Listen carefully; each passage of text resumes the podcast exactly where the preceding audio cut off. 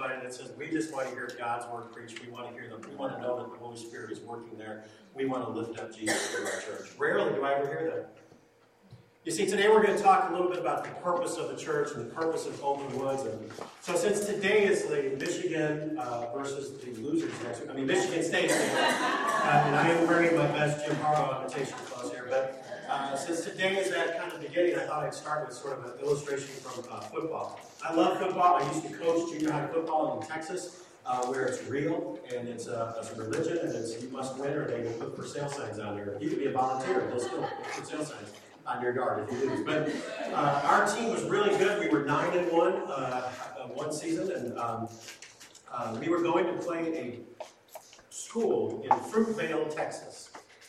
Fruitvale, Texas. Just let that name sit in and stuff. We were a Christian school. We usually played Christian schools, Catholic church schools, and stuff like that. So we played the whole Catholic church, we beat them. But anyways, no. Uh, priests running around and them. But anyways, no. Uh, but we would usually, but Fruitvale was a little different. Fruitvale wasn't a Christian school, but it wasn't a public school. It was a school for kids who had been thrown out. It was a reformatory school. So they've been thrown out of public school, they've been thrown out of everything. In fact, they were even thrown out of their home. They lived there on campus. And so we got our guys ready. We kept telling them this is gonna there's gonna be some dirty play and all this stuff. We got them ready for it, everything. But we have this one trick play. It always works in junior high when we need it and stuff. It can't work in high school and stuff. Usually, if you watch football, they send out like the kick return team if you're getting the ball, and then they do their little thing, and then the offense and the kick return sort of switch. Our trick play, it always works, is we send out our offense for the kickoff and they have a play already set. So they get it, in the ball's hike, and they run like a fire drill. We tell the referee ahead of time. So they're lining up, and all they're going to do, if we're on this sideline, they're just going to pitch it to this guy, and he's going to run that way. And it almost works every time because the other team is in the midst of a change. You always get too many men on, on, the field, and they're not ready. Well, they kick off to us. We have, we have been practicing this play. All my quarterback has to do is a simple, I'm not even asking to turn, just a simple pitch, and we run a sweep to our side. We get there, right there, they're in the middle of the, the exchange. There's only two or three guys, and they're like, hey, hurry up. And they're not ready. I'm like, this is great. It's a great way to start a game on an 80 plus yard run. We're just going to, and my quarterback takes the ball and he throws it to the wrong side. Just out there to nobody. Everybody runs this way, and they pick it up, and they score a touchdown. 7 nothing, first play of the game. So we go, okay, normal stuff. We get out there. So my quarterback, he was just frazzled after that. He gets the ball, he's just, we're just going to run a simple toss sweep, just a simple toss sweep. He takes the ball, he's supposed to pitch it, and he puts it, and he hits my running back right in the face mask at like 100 miles an hour for some reason. And it almost knocks him down. The ball lands there, they jump on it. Two plays later, they score a touchdown. We are down 14 to nothing, and it's only a minute into the game. There are parents still arriving, and they're looking at the score 14 to nothing. And I got those kids over together, and I said, This is not us. I very, I was very passionate when I coached. This is not us. This is not how we play. So we got the ball, had to punt and kick it, and I got my defense together because I was the defensive coordinator and I took a lot of pride in it. And I said, they do not get another inch. They do not get another inch the rest of this game. You hear me? They go out there. Little Joe McCormick, who at the time was a little seventh grader, real short. Well, those are the deadliest guys. Those little guys who are not afraid of getting hurt because they become a bull. And that's what Joe was. He was my free safety. Little Joe McCormick is now like six foot four. It's really funny. But uh, and so they ran a ball and stuff, and Joe came out like shot out of the cannon, hit that ball with his helmet. The ball went up in the air, and one of my other guys got it. Okay, we're going crazy the whole sidelines. I'm, and Joe is coming. He's wearing a football mask. He's wearing. They, they screw in with bolts. So here comes Joe, and he runs, and he and I'm emotional. I'm going to hug Joe because he's one of my favorite players. Just a great player. And he's it to hug me because I'm his greatest favorite coach of all time. And he comes and he hits me, but he hit me right in the face with his helmet. Not only his helmet, but the little screw, and it went boom. And it felt like I got hit like a concussion and stuff. And I go back, my cheek is gouged open. It's not even really bleeding because it's cut so deep. You know like that? And I have to have stitches later to put it together, and it's throbbing and everything. And I'm cut like this, and I don't, I'm feeling dazed, and I get them all together, and I go into like Mussolini on the balcony to these kids. I'm like screaming at them, This isn't the way I taught you to play!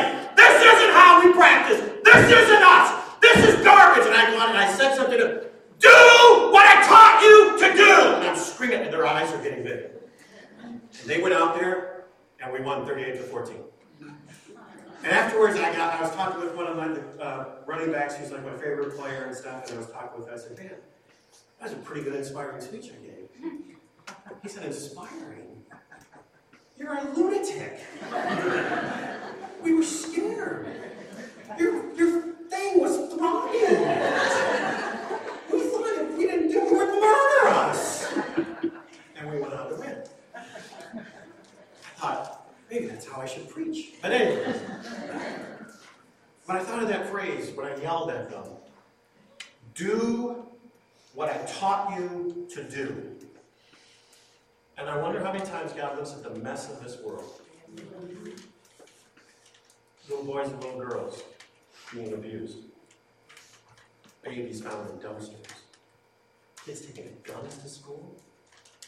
Um, little boys not being raised without a dad.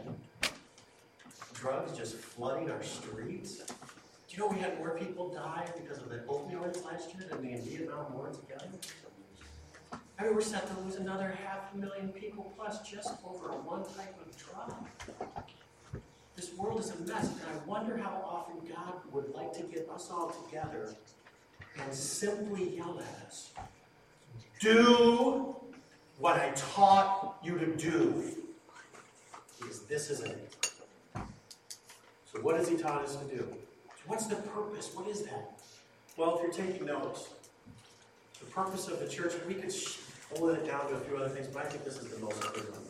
The purpose of the church is to share Jesus. Is to share Jesus. We get into trouble when we lose sight of that. That's when the church gets into trouble. And what pulls us offside, like we're doing this, this Samaritan's Purse and the, the, things like this, and they're going to send us boxes. You should be part of it. But you understand something? That is not the purpose of Lordwood Baptist Church, is to do nice things. And in a couple months, the first Saturday of December, this auditorium turns into the the, the best shoe store in the entire county. It's free shoes. 300, 400 boys and girls are going to get boots and shoes and eye care and dental care. They're going to get to sit on Santa's lap and everything else like that. And all these things are going to take place. But you understand that that is not the purpose of Oakland Woods Baptist Church is to give away shoes. We're not a, we're not a pro-life church. Don't walk away. I am very pro-life. But that's not what we are. We're not a pro-life church. We're not a Republican church. We're not a Democrat church.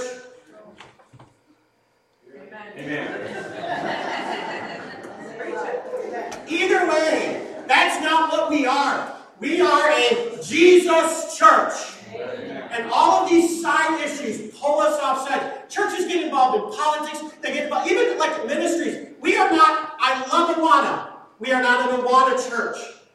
Our, our goal of here is existing is not to do a certain ministry. We're not a student ministry church, Pastor Ken. That is not our goal. Our goal is a Jesus church that everything we do, Awana student ministry, giving out these boxes, these kids here getting free shoes and everything else, everything we do is about pointing people and sharing Jesus. Amen. That is our purpose. Said, Pastor Steve, you, you mentioned that a lot because time after time you see church after church get focused on something. Some of them are ridiculous to get focused on, some of them are good things to get focused on. But once we pull our focus away from Jesus, we cease to be what Jesus needs us to be.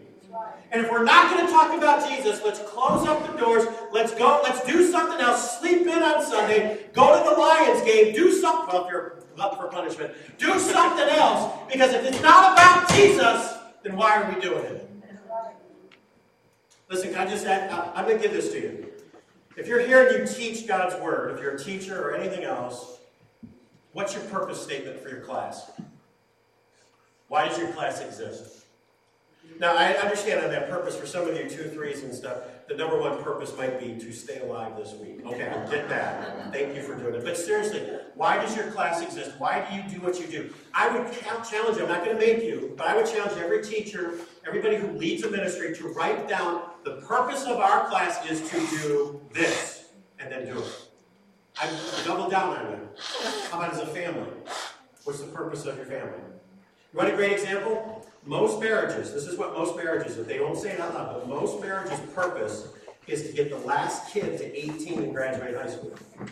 That's the only reason we're staying together. I don't really like her. She doesn't like me, and everything else like that. Uh, he got, she got fat, and he got bald, and, and, so, and you know that's that's it. But, but boy, we're waiting out. We're going to get that kid, and we're, that's our focus, right? And they actually can stay together, and it works really well. And then they get that kid, that last kid, 18, he graduates high school, and that's why the leading group of divorce are empty nesters. Their whole focus was to get that kid graduated. That was their purpose. They did it well. And once that finishes, then why exist anymore? And they fall apart because they did their purpose. I would challenge you something. What's the purpose of your marriage? What's the purpose of your life? I want to have purpose. I want to have, let, write it down and let, let's figure out what it's supposed to be. But I would like to suggest to you if it doesn't include sharing Jesus, it's probably not going to last. Listen, we did this this year. One sentence for Oakland Woods. It's on our wall in our cafe. And it's this Oakland Woods Baptist Church is about Jesus.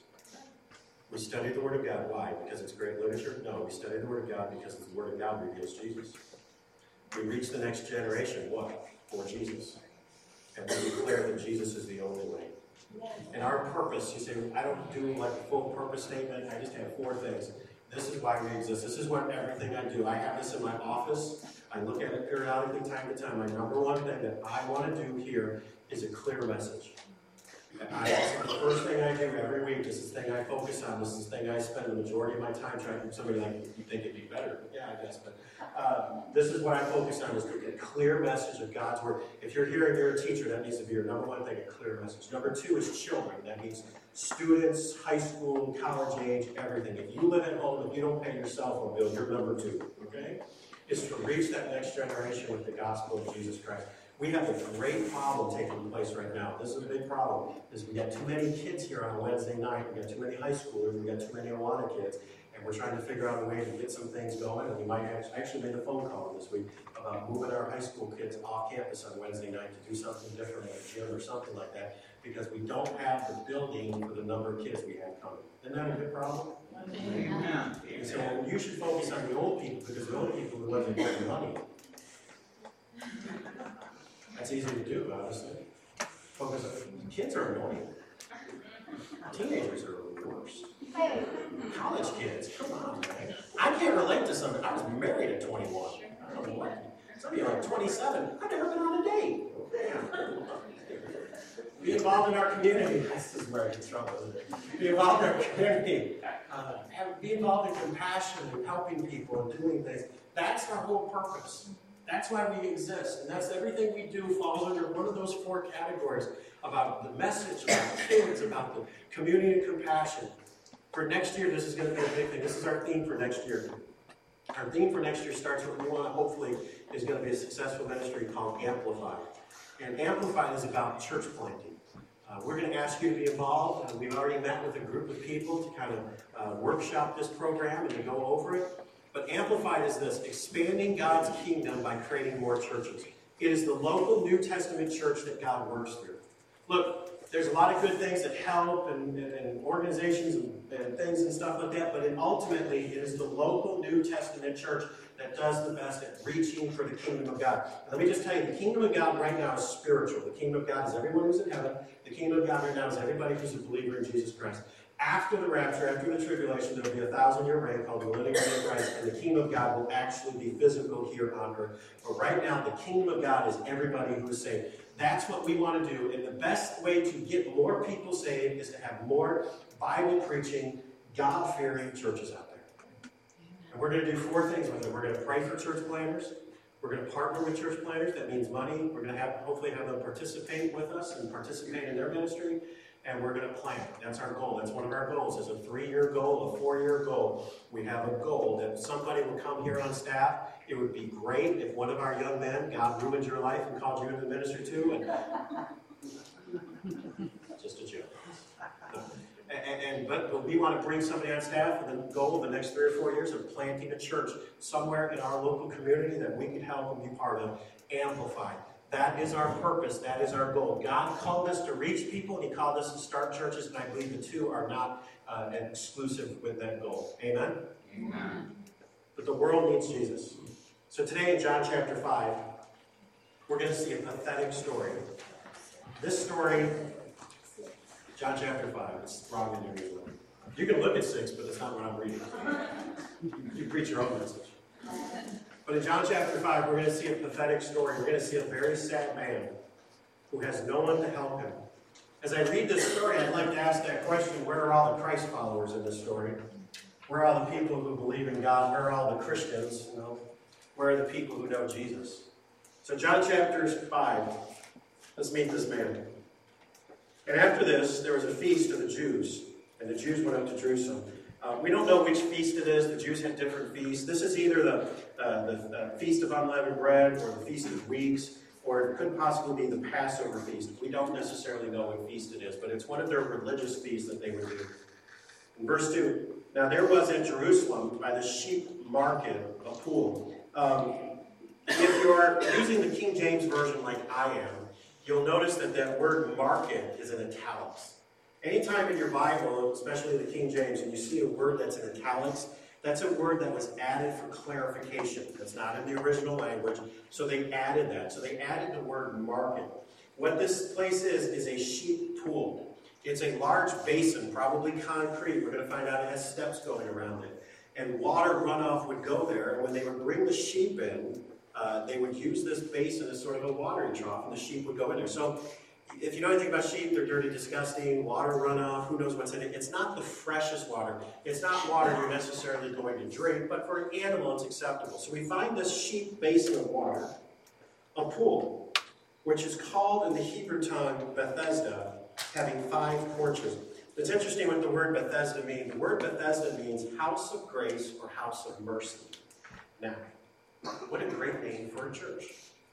Bethesda that a church should be a house of grace and a house of mercy. Amen? Um, let's stop here for just a second. We're going to see that this man probably did something to his own self. So I'm going to give you a couple points. I think I'm pretty good solid ground. But this man did something horrible, and he basically paralyzed himself from it. You know, you see those guys that think it's, well, hold my beer, and then they go and do something stupid, right? This man did that, and he did something stupid, and he paralyzed himself and there's no one there to help him because he probably did something to his family, and his family wants nothing to do with it. Verse 4 here's a myth that developed. For an angel went down at a certain season into the pool and troubled the water. Whithersoever the first the first after the troubling of the water stepped in was made whole, and whatsoever disease they had. Now, here it was. It was a myth. I do not believe this is accurate. I don't believe it was an actual angel. The water would move. And so you need to picture these steps all the way around this water basin. Sometimes sheep going in there doing what sheep do and drinking out of it. But there's all these blind people, crippled people, uh, handicapped people, people with disease, maybe cancer, they didn't call it that, you know, different issues that were going on. And here's the myth. If the water moves, it's an angel. And if the first one can get in the water, you'll be healed. Now, Jesus never calls them out on this and says, hey, uh, this is stupid, guys. That's not what angels do. Angels do. He doesn't take out Billy Graham's great book on angels and say, let's have a little discussion here, and go through all this. He doesn't because he doesn't. Jesus doesn't care about this stupid stuff. There's going to what get to heaven, to find out that a lot of things that we thought were so important, Jesus going to. You cared about that? You cared about hair length? You cared about whether a deacon wears shorts to church in the middle of cold front? Maybe he will care about that. I don't know. But we're going to think that these aren't the things Jesus cares about. The things Jesus cares about is people. Jesus doesn't stop here and give them a discussion about, well, let's really talk about what angels are. Angels are messengers. He doesn't do that. Because he doesn't care about this nonsense and this silly stuff. He cares about people. If you have ever found yourself thinking, well, those kids will break the building, those kids will do this. With politeness, you need to re examine your heart.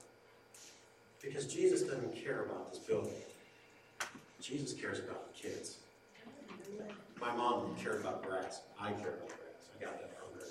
And, uh, you know, seven kids and stuff. So me and my brother and our friends were playing wiffle ball in the front yard. And we turned the house, it was a two-story house, we turned it into the home run porch. And kid got you know points for it and everything else. Well, we were doing it all summer. We developed a pattern, you know, where the pitcher was standing, the batter was standing, and everything, and it was killing the grass. My mom said, "You guys can't play out there anymore. You're killing grass." My dad kind of interfered and said, "Hey, we're not raising grass. We're raising kids." Way to go, Bruce. Got to finish our game. All right, verse five. And a certain man was there, which had an infirmity about 38 years Interesting. Usually the Bible will say like since birth. He had an infirmity his whole life. But it goes out of its way to mention that he had this infirmity for 38 years. We're going to see later on in verse 14 that he probably did this to himself. All right, here's what I'm guilty of. It's your fault. You made the choice. Nobody put a gun to your head and put that needle in your arm. Now you're struggling financially. Maybe you shouldn't have got pregnant. Maybe you shouldn't have left your husband. Well, maybe you shouldn't have started drinking. You made the choice. You did it yourself. Fix it. I know I'm not the only one who struggles with this. Because this is what religion does, doesn't it? There are certain people we like to help, right? They, they didn't do anything wrong and their house burns down or something. Oh, let's help those people. Then there's these other people who keep messing up repeatedly. You've had all these issues happen to you, you've had all this stuff, and you know whose fault it is? It's the government's fault. No, it's your fault. You made these decisions and you screwed up on your own, and you made it's the consequences of your decision. And we like to put people in category B. We don't really help those people because they screw up. And we like to put people in category A, and these are the perfect people. Can I tell you something? When you end up doing that, there's nobody in this category. Aren't you glad that when you were a sinner, God loved you and sent Jesus to die for you? Aren't you glad when you were a teenager, you didn't get pregnant? Aren't you glad when you were a young person, you had enough sense, or somebody stopped you, or your dad punched you in the back of the head and you took that cigarette out, or you didn't take that drink, or you didn't? Aren't you glad that you didn't get caught? They, they act like this, like they've never done anything wrong. and I know these people. It's just it's such a joke. Anyway, but come on. Aren't you glad you didn't get caught? Amen? Amen. Because your life would have been just like some of these other people. The difference between them and you is you had enough sense how to lie or cover up something a little bit better, and they didn't. We get in this category. Certain people we help and certain people we don't. Jesus doesn't do this. This man probably did something on his own, screwed his body up, screwed his family up, and there's no one there to help him. And we might simply say, he's getting what he deserves. But that's not what a house of grace and mercy say. In verse 6, and when Jesus saw him lie, and I, can I add one thing? I think he probably had compassion on him. Maybe I'll add that to the Bible. And when Jesus saw him lie, and knew that he had now, now a long time in that cause, he saith unto him, Wilt thou be made whole? Um, that's the question Jesus is asking everybody here. I mean, he sees you in this situation, these problems, and everything else. Listen, Jesus isn't going to probably erase your court date. He might, but he probably isn't going to erase it. But you know the first step to be made whole is addressing the God-shaped hole that's in your life, that's in your heart. It's you need Jesus. And he asks everybody here the same question. He looks down and he sees the mess you made out of it. Isn't that amazing what we do? We, we often call salvation giving God our life and everything. And what we usually do, we never give God our life when we just got the promotion and everything's going well. We usually give God our lives when we're at it, when we've screwed up, when everything's a disaster, when our wife left a note on the refrigerator saying, fend for yourself, I'm out of here, and everything's horrible, the home's being repossessed. Then we go, here, God, I made a complete mess out of it. It's a complete disaster. Here you go, God, here's my life. Right? But you know the great thing about God? Grace and mercy. Even when you screw up your life, grace and mercy. Somebody say amen. Amen. Let's look back here in verse 7. Then the impotent or paralyzed man answered, Sir, I have no man. Where's his family? What did he do? Maybe he was single, okay, but his parents died. I, I don't know. I have to believe that I think he did something. I've told this gentleman, I've told this to other men before. I'll tell it some of you. Your decision you're thinking about making, you just need to understand this. No one's coming to your funeral if you make that decision. And then they say, well, I'm thinking about leaving my wife. You said, just mark it down. You're not going to be invited to any weddings or graduations because your kids are going to distaste you because of the decision you're making. Well, she's not as pretty as she used to be. Like, have you looked in the mirror, Jack? You're telling me your wife isn't pretty and you look like a train wreck? Except for you, man. You look awesome. Moving condominium. Sir, I have no one there in the water is troubled to put me in the pool. While I'm there, cometh another step down. You can see that, right? Some of them are there and they've got, maybe their sons are with them. And as soon as it happens, their sons pick them up and take them into the water. Or they've got a wife who's there. And you can see this man. Listen, it's on steps. You know this man is just sitting there. That's all he's doing. He's sitting there. He doesn't have Social Security, doesn't have Medicare, doesn't have any of this stuff. He's got his last hope. He doesn't have know what else to do. This is what the TV preachers pray out. And you can imagine that when he sees it, maybe he rolls himself down these, these concrete type steps and he's trying to get in that water and somebody else jumps over him before because maybe they have a, a, a splinter in their finger and they want i don't know who knows what happens. People are selfish people are greedy and everything but what a horrible pathetic sight this must have been. And jesus saw it. What does he do? In verse 8 and jesus saith unto him i love this jesus saith unto him get a haircut hippie get a longer skirt, use the King James Version, vote Republican, quit doing drugs, straighten yourself up, pull yourself up by your own bootstraps. He doesn't say any of that. Jesus just says unto him, Rise, take up thy bed and walk. And you want to know the difference between Jesus and the guys on TV? Look at verse 9. And immediately the man was made whole, and he took up his bed and walked. And on the same day was the Sabbath. And this is where the Jews start to hate Jesus because the Sabbath, you weren't allowed to do anything, you weren't allowed to cook or anything else. Listen, you know what the Sabbath was? It was a break, it was a day of rest. But you know what it was a rest from? It was a rest from the burden of the Old Testament law, of all these rules and rituals that they had to do. And you know what the whole point of the rules and rituals were? Were to point you to the fact that you can't keep all of them and that you needed a Savior. That's the whole point of it. And these Jews got sucked into religion and they made their stupid little traditions more important than people. Back here in verse 10, the Jews therefore saith unto him that was cured, Praise God, isn't it amazing? You were so sick and we saw you and we could do nothing about it and you're healed. Let's then get together. Let's have a celebration feast. Let's just hold hands and sing kumbaya. Let's give praise to God. That's not what they do. And it was the Sabbath day. It was not lawful for thee to carry thy bed. How do you miss that?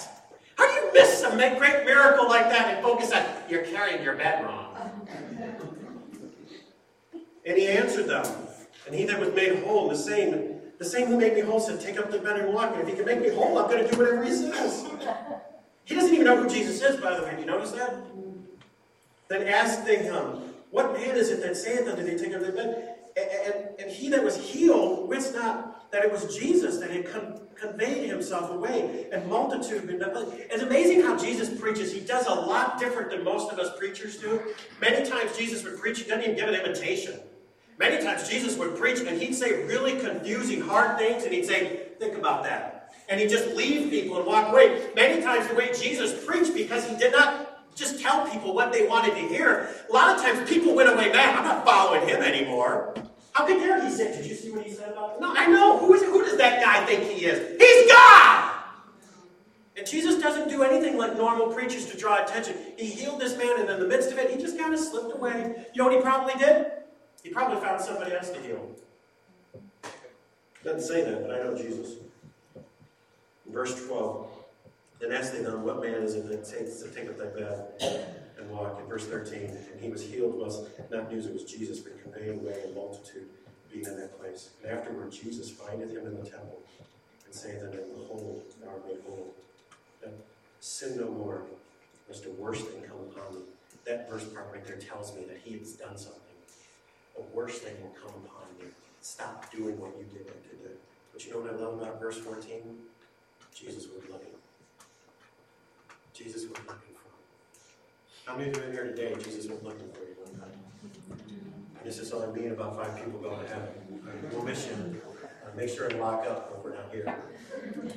How many are in here today? Jesus went looking for you. If you're saved, Jesus went looking for you. Amen? He's a gentleman. And every time I do a wedding, I always try to draw the analogy that the groom represents Jesus and the bride represents the, the body of Christ or anybody who's saved. And Jesus has said, I do to every person on the planet. It is your responsibility to say, I do back to him. Jesus went looking for this man, and I'm sure glad Jesus went looking for me. Amen. Let's finish this up in verse 15. Then the man departed and told the Jews, which it was Jesus, which had made him wrong. He, he throws Jesus under the bus. And therefore did the Jews persecute, or another word, they hated, right there, and sought to slay him. Why? They want to kill Jesus. Why?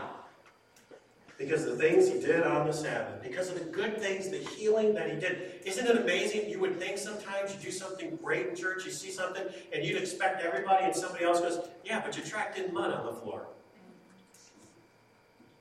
I had a pastor I first worked for, and I'm so glad I didn't have to stay there long. We started reaching, I was a student pastor and stuff, and, and Ken, we started reaching kids that uh, uh, were involved in gangs. At least they thought they were, you know. They thought they were bad and. They weren't bad and stuff. They were in gangs and stuff. And we started getting saved, and we started to mentor them and stuff, and we started getting this little group. And one time, they were all Hispanic and stuff, right? And so we had like a two or three rows of like lowriders at one point sitting there in the youth department and stuff. And the pastor is like, uh, Are these the type of kids you're going to be reaching? Is this the type of people we want to reach? Is that really what we want to do and stuff? And I'm like, Yeah. I don't care who we reach. I don't care if we reach lowriders. I don't care if we reach black people, white people. I don't care. As long as they're not Eskimos, I don't care who they are. That's a joke. It's a joke. Who hates Eskimos, right? Let me close with three things. Highlights from the pool. Highlights from the pool. Number one, religion was more interested in symbols than the need. More interested in these man-made symbols and these man-made things and these issues that didn't really matter. They were concerned about their feast. They were concerned about their Sabbath, everything. Let's stop making symbols more important than Jesus. George, I don't know if you did it. I got a feeling it's you. Somebody broke our light. Oh, that was sitting there this morning before practice. Yeah, I know. It's part of my message. You know what I'm doing. Somebody broke the light. I don't know when. Sometime this week. Looking right at you, George. All right, there's a lot of kids, right? Somebody, somebody's grandmother paid for that light. Somebody donated that light. You know how many Baptists it takes to change a light bulb? None. What's change? How dare you say change, right? I don't know if it was. A, I, it might be one of the deacons coming in here messing with you. Let's break things. I, I'm suspecting Ron, but anyway. yeah, or you. But really, you know what? I don't know if it was broken during Awana. So what? That is not more important than any gift, amen? And if we got to break things and I got to fix them and paint things and do all this other stuff, then that's what we'll do. If that means some little boy and girl hearing the gospel for the first time, if that means some little girl bowing her head eventually and asking Jesus to come into her heart, if that means some little boy knowing Jesus is being forgiven and going to heaven, then we will break every light fixture in this entire church. Amen. Because symbols are not more important than people. Listen, God is about results over man-made rules. I think it was two Wednesdays ago, my phone went off. The presidential emergency warning. Nobody warned me about the warning. He got that, and I thought, oh my lord, he started a war. North Korea is baking. I don't know what's going on. What are we going to do with that? There's a ooh, there's a nuclear war. Okay. I'm going to do the same thing. You know what I'm going to do? I'm going to do what you're going to do. Go run around acting like crazy. Go in my basement like that's going to help. But anyways, right? I asked Sandra, I said, did you get the present? She goes, I didn't get one. I said, well, you didn't vote for it. That's your problem. no, I know. No, Listen,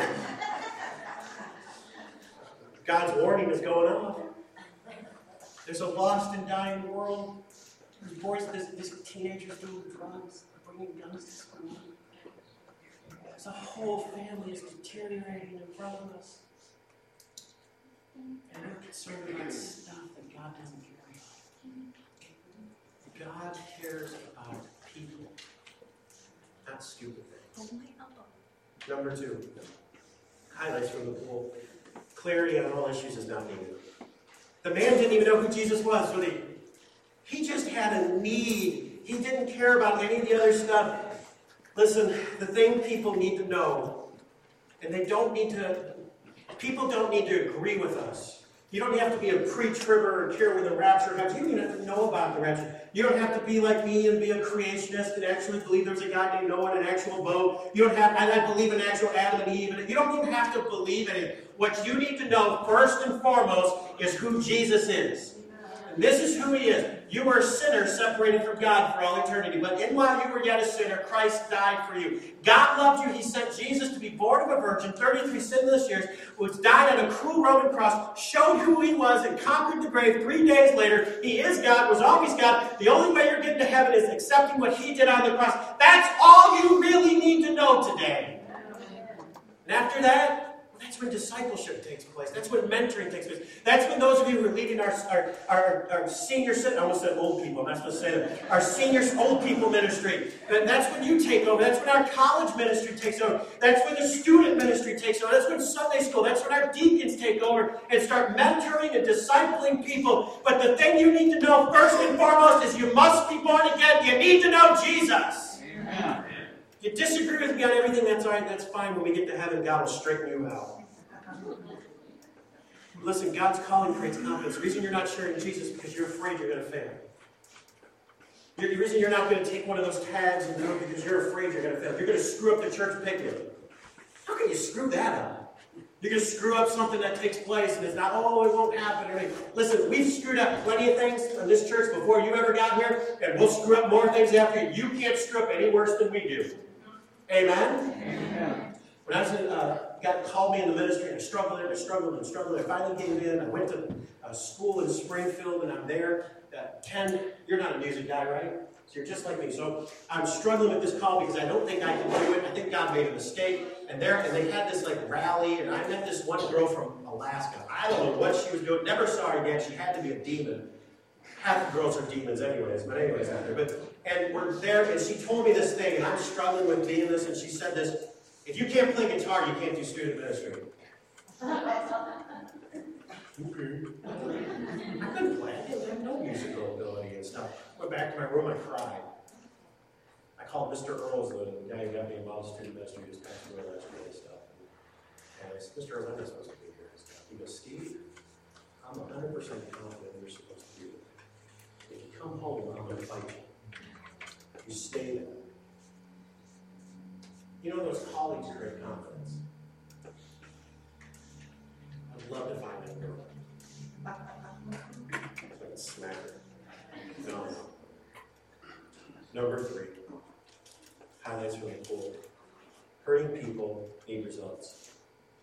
Okay, you ready? I'd like to take a moment here and badmouth the team you like, the Green Bay Packers. After last week, after last week, I disliked them even more. If you watch the Lions, I decided to watch them over there. The Steelers had won, so I thought, hey, let's have a laugh. So I watched the Lions, and the Lions won.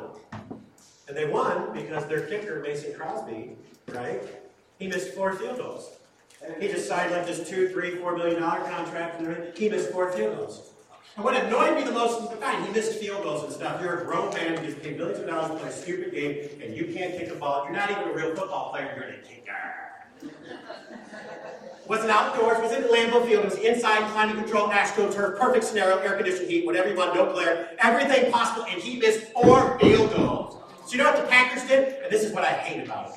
The Packers did this. They were the game was basically over. They were doing a last minute drive, and they couldn't have even if they scored, it didn't matter. So instead of going for a touchdown, they brought little Mason out so he could feel better about himself.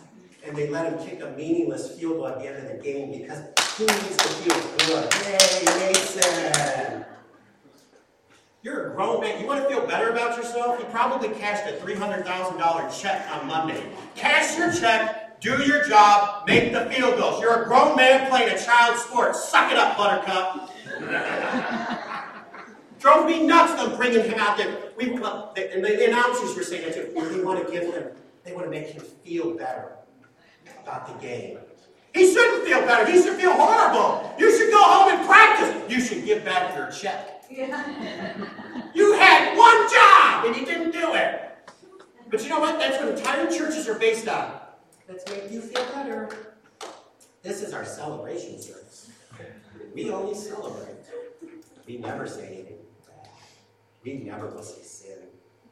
You might, you might not come back to our celebration. Listen, there's nothing wrong with celebrating. I like celebrating. Easter, great time to celebrate.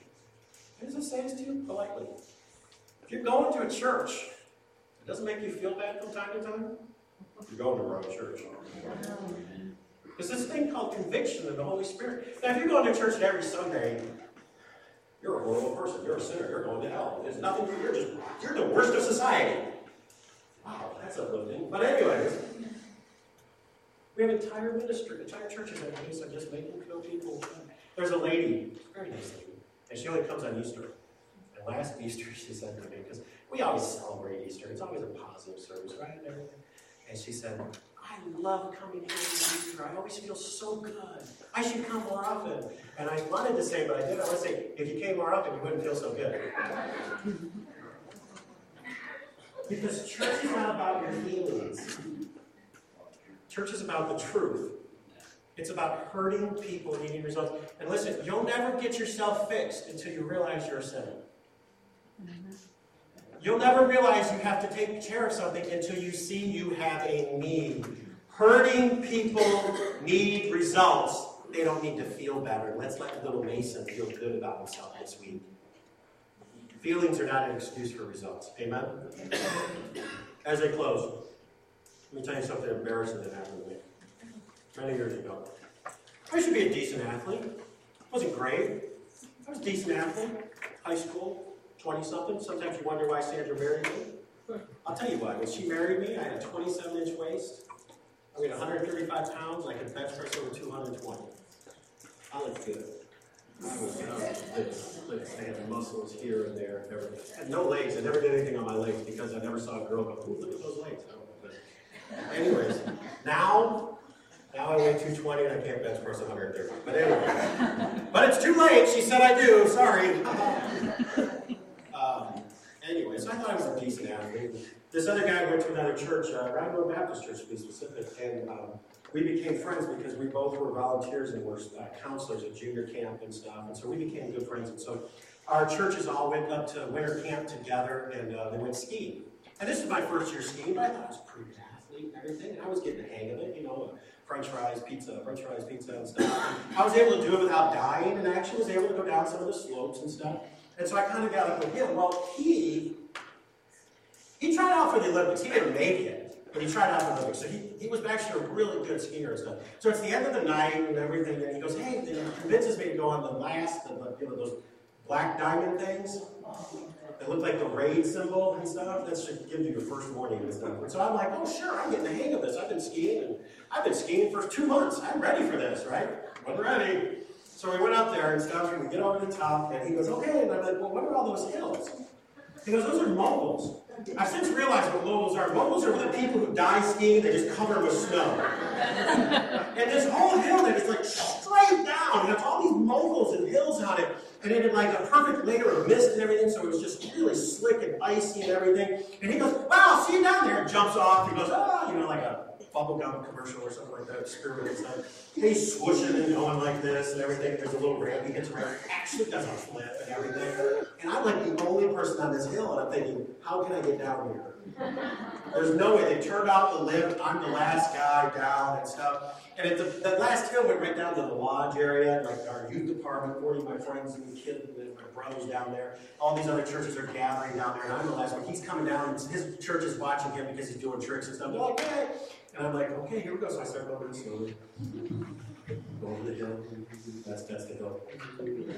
Over. Okay, went down one. And, like, and somewhere around the second dead body mogul, I lost it and just and just I ended up down there. I almost beat him down.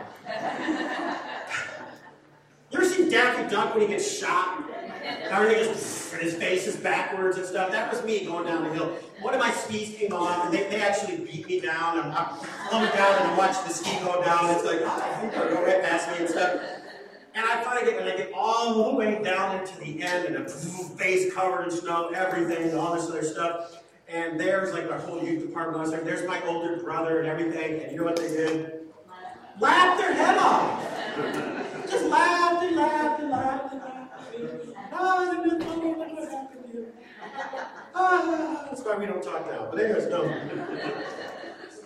Listen, you know, this is why you're not going to take one of those tags off that banner. This is why you don't share Jesus. One. And I'd like to tell you that you serve God, nobody's going to laugh at you. Might not happen. Young people, you're, you're, let me just talk blunt. You're the only virgin in the entire tenth grade. People laugh at you. You're the only guy in the team that doesn't do the dirty jokes or go to the parties. People laugh. at you. You have standards. You're, the only one that doesn't do this. They'll laugh at you. Middle science class, you share Jesus. Teacher laughs at you. People laugh at you. You know who won't laugh at you? God. He's gonna prove it. See, gonna come a time and place where I'm gonna stand before God and I'm give an account for everything I've did, everything I've said, everything I've achieved. I'm gonna give an account for my purpose on this planet. Nobody's gonna be laughing at me.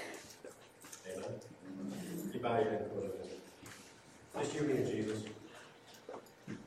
Band's gonna come up, they're gonna play a song.